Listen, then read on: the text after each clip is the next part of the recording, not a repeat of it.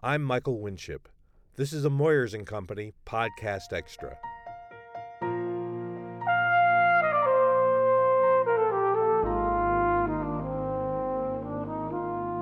I'm talking with Dave Zirin, who's the sports editor of The Nation magazine, also an author, journalist, commentator. His newest book is Brazil's Dance with the Devil The World Cup, the Olympics, and the Fight for Democracy. He's in Rio now at the World Cup. Dave, it seems to me that, that um, there were protests before the London Olympics two years ago and lots of stories about cost overruns and improprieties. But once the games actually began, a lot of the anger seemed to dissipate, and the same thing seemed to happen in Sochi. What's the mood like there? Well, first of all, we should be clear that the demonstrations in uh, Brazil, throughout Brazil, uh, far, far are, uh, advance or in advance of anything that we saw in London or anything uh, that certainly that we saw in, in Russia or Sochi. And frankly, they're in advance of anything we've seen before any mega event, arguably in history. I mean, you have to go back to 1968 Mexico City Olympics to find even the slightest parallel. I mean, every sector of Brazil's economy has been on some form of strike. Um, I'm in Rio right now. All of the museums are closed uh, because all the cultural workers are on strike. Uh, protests a year ago around the Confederations Cup, uh, which is like a warm up to the World Cup, brought well over a million people into the streets, the largest demonstrations Brazil has seen since the dictatorship. But your question really is about now that the games have started, has all of that dissipated? And that that's a terrific question, and it, it's something people are trying to get their heads around. Because first of all, the demonstrations are without question smaller. They tend to number um, in the hundreds or the low thousands, not in the hundreds of thousands or millions. Um, but some of that has to do with the fact that there are also just more unions involved who are using strike tactics as a response, not dem- not street demonstration tactics. Um, and also, some of the social movements have taken the land occupations in this process, not going in the streets.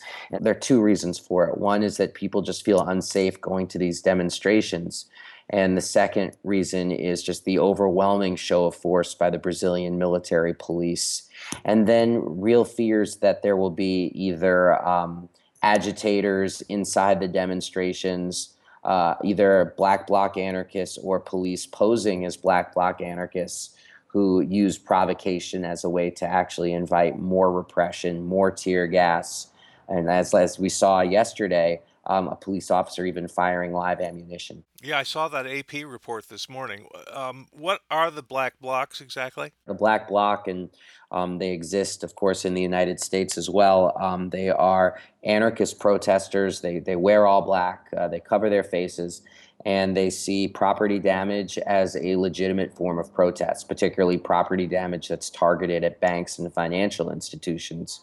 But I, I, do have to say, based on the demonstration that I was at yesterday, was very different than like the AP described, because they described the Black Bloc as being the primary group at the demonstration and breaking windows in advance of the police firing in tear gas. I have to tell you, being there, that's just simply not what I saw. Mm-hmm. Um, first of all, that the Black Bloc represented a, a minority of demonstrators that were there, a small group of course, a small group can still do things like break windows, but I saw the tear gas was fired in in advance of any broken window that I saw. And I didn't even see any break broken windows at all, to be honest. But that being said, I didn't see a lot because my eyes were kind of teary. Sounds like a lot of the uh, reporting that I saw uh, compared to my own experiences during the, the Vietnam demonstrations. Yeah, I mean, I, I can see why, except the, the, the tremendous irony though that people are in Brazil are protesting a soccer tournament. Right. You know, it's this um and it just says something about a the degree to which people in Brazil like like the group in Brazil do feel alienated from just all of the spending that's taken place for the World Cup and and and the fact that FIFA, the organization that oversees international soccer, um, has just come in and run roughshod over the country in terms of their own tax breaks, the corporatization, the exclusion zones, the World Cup courts, so many things that in a country that has only been out of dictatorship for several decades, um, less than 30 years. I mean, th- th- these are these are strong echoes of a dictatorship that people thought was in their past. I'm especially interested in these FIFA World Cup courts. I know they did this in South Africa as well. Yeah, I mean, it, it, it's actually not that dissimilar from things that exist um, in the United States at certain sporting events. What it basically just means is uh, fast track courts. Sort of like the um, Republican um, convention here. Yes. In 2004. Yes. Exactly. Exactly. It's just fast tracking people through the courts so they can be uh, warehoused, oftentimes just for the duration of the mega events themselves. But sometimes, as we saw in South Africa, and I and if there are examples of this in Brazil, I do not know of them. But in South Africa, there were examples of people getting decade-long sentences with trials that lasted hours. Speaking of, of, of FIFA, I mean, we're talking here about maybe as much as $15 billion for the World Cup and, and another 18 billion for the, for the Olympics. Where's the money coming from? Uh, well, some of the money is underwritten by corporations, but the problem is that in both FIFA and the IOC contracts, cost overruns are the responsibility of the state, not of FIFA and not corporations. And these events always cost more than the original estimates, particularly post 9 11, because the security interests are entirely the responsibility of the host country. And that's usually what sees a lot of the cost overruns. Uh, that and in Brazil's case, stadium construction delays and the fact that the real estate industry in Brazil is so powerful that they, that Brazil actually insisted on building more stadiums than even FIFA wanted. Well, you say in the in the book that the World Cup and the Olympics come at an especially bad time for Brazil. Yes. Why, why do you say that? Well, because I mean, one of the reasons why Brazil took the near unprecedented step of trying to host the World Cup and the Olympics back to back uh, is because the economy was growing at a fabulous rate. I remember the cover of The Economist had Rio's famous Christ the Redeemer statue actually blasting off like a rocket ship, uh, which really says it all. Well, I think we all thought the Brazilian economy was booming, and, and that has, has slowed to nothing, right? And that's the real issue because the economy was booming, um, largely on the basis of exports to China, the discovery of oil, and real estate speculation. The economy was, you know, growing. I mean, even through the 2008 economic crisis, uh, which Lula dismissed as oh, that's Bush's crisis. That's not our crisis. That's a U.S. crisis. And th- they thought that the next logical step would be hosting these two mega events and, and really introducing Brazil to the world as a new economic superpower. The problem, of course, is as you said, economies tend to slow down. Yet FIFA and the IOC could not give a rat's ass if your economy has slowed down. They want their stadiums, they want their infrastructure, they want you to fulfill your security uh, mandates and that, that they've set forth for you. And so Brazil can't go to them hat in hand and say, yeah, the growth rates aren't what they were. Can we maybe work with the existing stadiums now? Or, you know, they, they're not going to hear that or they're going to threaten, like they're doing already for the 2016 Olympics, that they're not going to do it, but they're threatening to move the Olympics out of Rio. Um, if they try to pull any, oh, our economy's slow, we need we need help, we need more corporate funding, we need more aid, we need a better deal. They're not going to hear any of that, and so this is the problem that Brazil finds itself in, especially because a lot of the very popular social programs that were initiated by Lula um, and kept by his um, the person who followed him, President Dilma Rousseff. These were largely funded not by, not by taxing the rich, but by, by the neoliberal boom. You know, the commodities boom, the discovery of oil, and so the slowing down of that also means that the social programs slow down as well. What do you mean by neoliberal, David? But by neoliberalism, I mean it's basically the, the market knows all.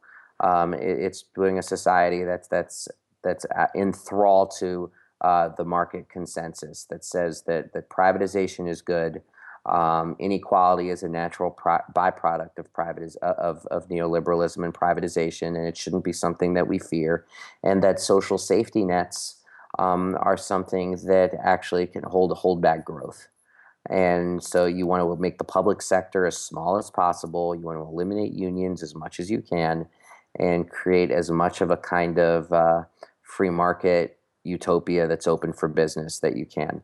Now, that being said, what's existed in Brazil has should not be under Lula and Dilma should not be described as like totally like ne- neoliberal, you know, like like let let the chips fall where they may. It's described here as neoliberalism with Brazilian characteristics because you know they, they've under the Workers' Party There are less workers in unions. That's a sign of neoliberalism. Um, they've paid back all their loans to the IMF. That's a part of neoliberalism, too.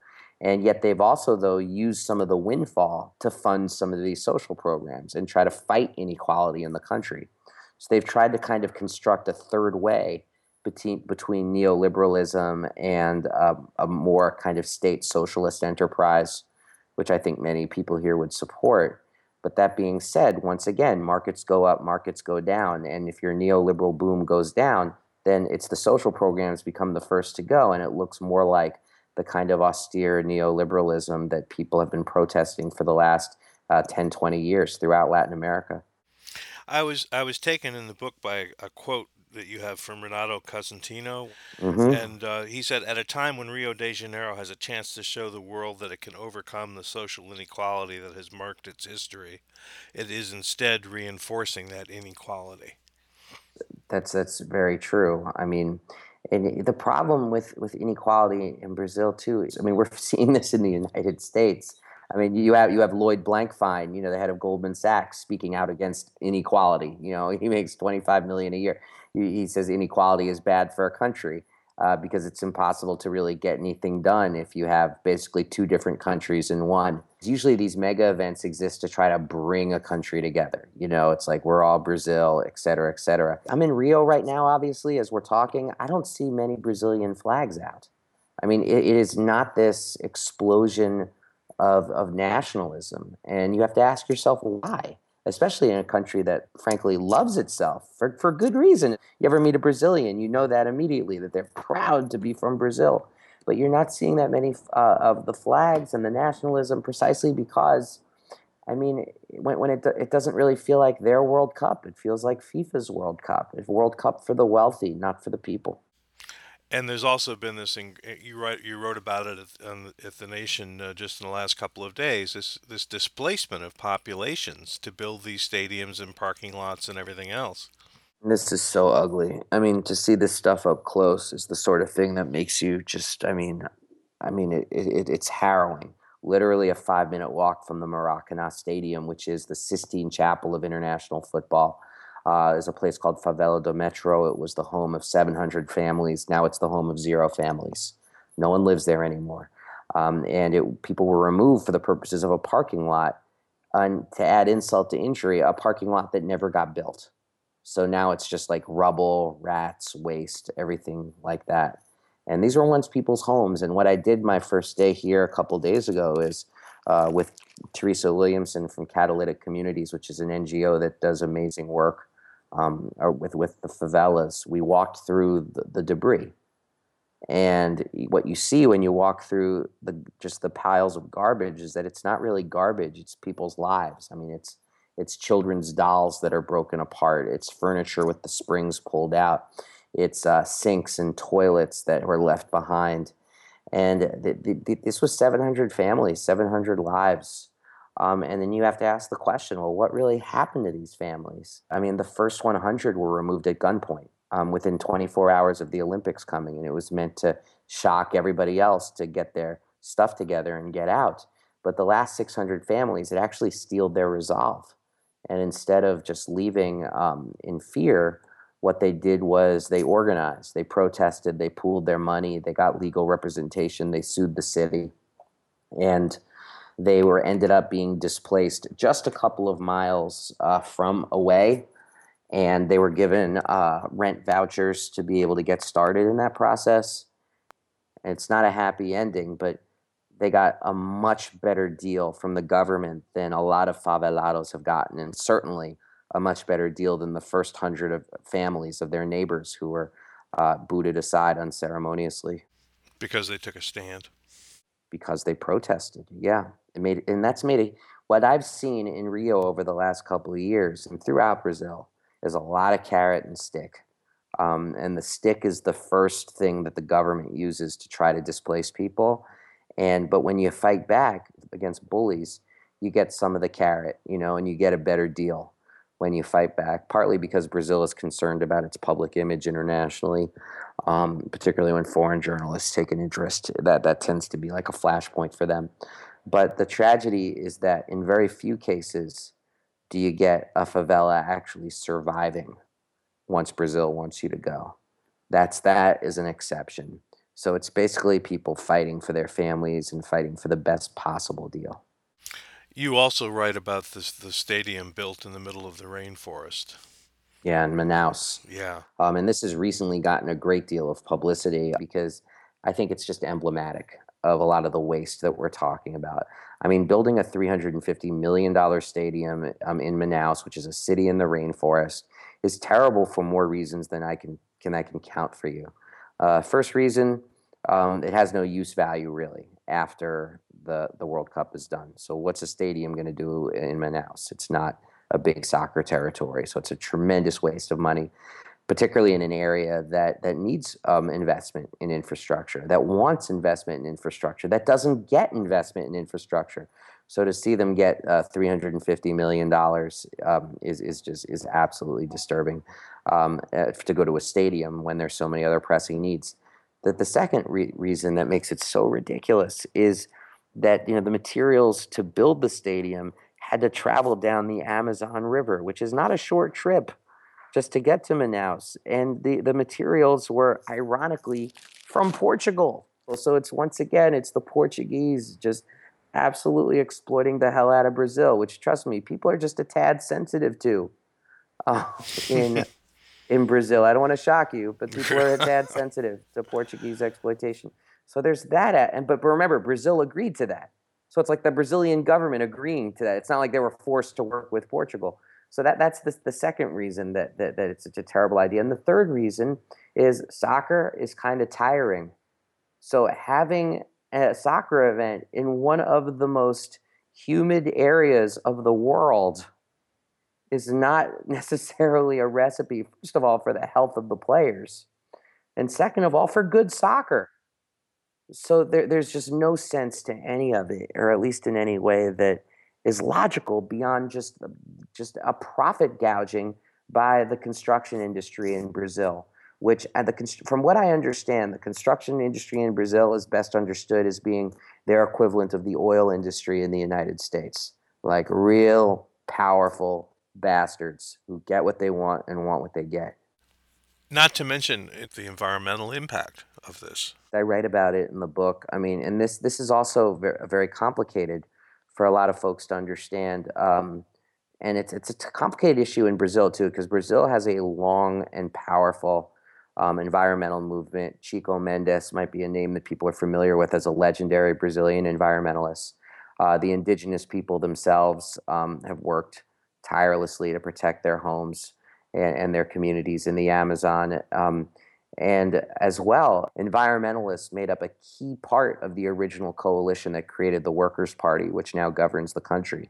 The environmentalists are now no longer part of the Workers' Party. And there's a reason for that, because the Workers' Party believes that, um, that the environment is really theirs to exploit. Remember, I mentioned about the boom. A lot of that is the cattle industry. Um, the commodities boom that, that fueled it is the cattle industry. Brazil is now the largest exporter of cattle on the planet and of course it uses the raised land in the rain in the rainforest to do it. Um, and the, the, the part about that, that that's particularly like difficult to unwrap is that Lula was always very fond of making very nationalist speeches, which had real resonance about like who the hell is the United States and these people from you know Europe to tell us how we should use the rainforest when they've destroyed their own environments, and now they're telling us to stay in some in, a, in poverty you know, because to protect an, an environment that they couldn't protect their own. And you know that that, as you might understand, has real resonance with people. It's like, yeah, that makes sense, you know, because uh, screw the United States. But it ignores the fact that the World Cup, particularly in a country as large as Brazil, requires a ton of intra-country travel. I mean, I mean, so air, more airports have been built, planes are flying left and right. Brazil is larger than the continental United States, you know, so people are flying all over the place to get to the different games. And um, this causes nothing causes a carbon footprint quite like air travel, and it's intensified dramatically. And I and I gather the promised uh, rail projects haven't really come through, except for a few of them. Yeah, just a few of the rail projects have come through, and you know the plus side for the people of Brazil is you know rail projects create jobs, and you know that, that that's that's something that that people support. The, the bad problem, though, is that the rail projects themselves are largely rail projects that are about connecting uh, tourists from place to place. What you want are projects that um, have an actual use value once the confetti's been cleared away. So what ha- what what happens to all these stadiums? Uh, What happens to all this this stuff after the Olympics? Well, in some places, you know, the, the, the stadium are in use uh, for future events. The place in Manaus, it was suggested, thank goodness this was quickly shot down, but it was suggested to turn the stadium into an open air prison processing center because they said there was a, a that there were too, too few prisons in the Amazon and it could be used for that. Of course, using a stadium as a prison has a very ugly echo in Latin America. Not something that anybody wants to hear. But that was actually the fact that it was said publicly is just a big slap in the face. Do you have any sense at all that there'll be any kind of, of evaluation after the World Cup is over and going into the Olympics that that things will be reconsidered or thought about, or is that too much wishful thinking? Oh man, is that a lovely thought? Um, I, I love the thought of that. It's hard to see it happening though. Um, one reason why is that the Olympics, of course, are located entirely in Rio, while the World Cup is a national event. And so, but that means, of course, the the spending on on the Olympics, everyone will be affected by that nationally. But the actual disruption, when you're talking about surveillance and construction and the kind of daily reminders of waste and graft, that's going to be very Rio centric. And I, I just don't know um, how much a move of a movement is going to be able to summoned up in Rio by itself. That'll be what that that'll be like the question. That'll be the sixty-four thousand dollar question, or in this case, the you know twenty billion dollar question. Dave, finally, when in the subtitle of the book you talk about the the World Cup and the Olympics and the fight for democracy. Why fight for democracy? Well, because that, that those words were very, very carefully chosen by me, and not just because I'm I'm very OCD about book titles, but because um, the fight for democracy is about the fact that Brazil is a very young democracy. Um, it's only been out of dictatorship for less than 30 years. And what FIFA and the IOC represents to a lot of people that I talk to is a reimposition of a lot of the dictatorial norms of the past. And so, democracy, if, if it's about nothing else, I mean, in the United States, we know that democracy is too often just a, a buzzword and a slogan. But if it's about nothing else, it's about self governance and the feeling that the coming of the World Cup and the Olympics, the influence of FIFA and the IOC, the creation of things called state of exception laws, which abrogate uh, the Brazil's constitution, and this happens in every country that hosts these events. That the, the, the, the imposition of a surveillance state, that this represents uh, the abrogation of democracy, and therefore the protest movement that exists in Brazil, the unions that are going on strike, the homeless workers that are occupying land, they are actually fighting for something bigger than their immediate interests. They're fighting for the democracy which was so newly won. Thank you very much.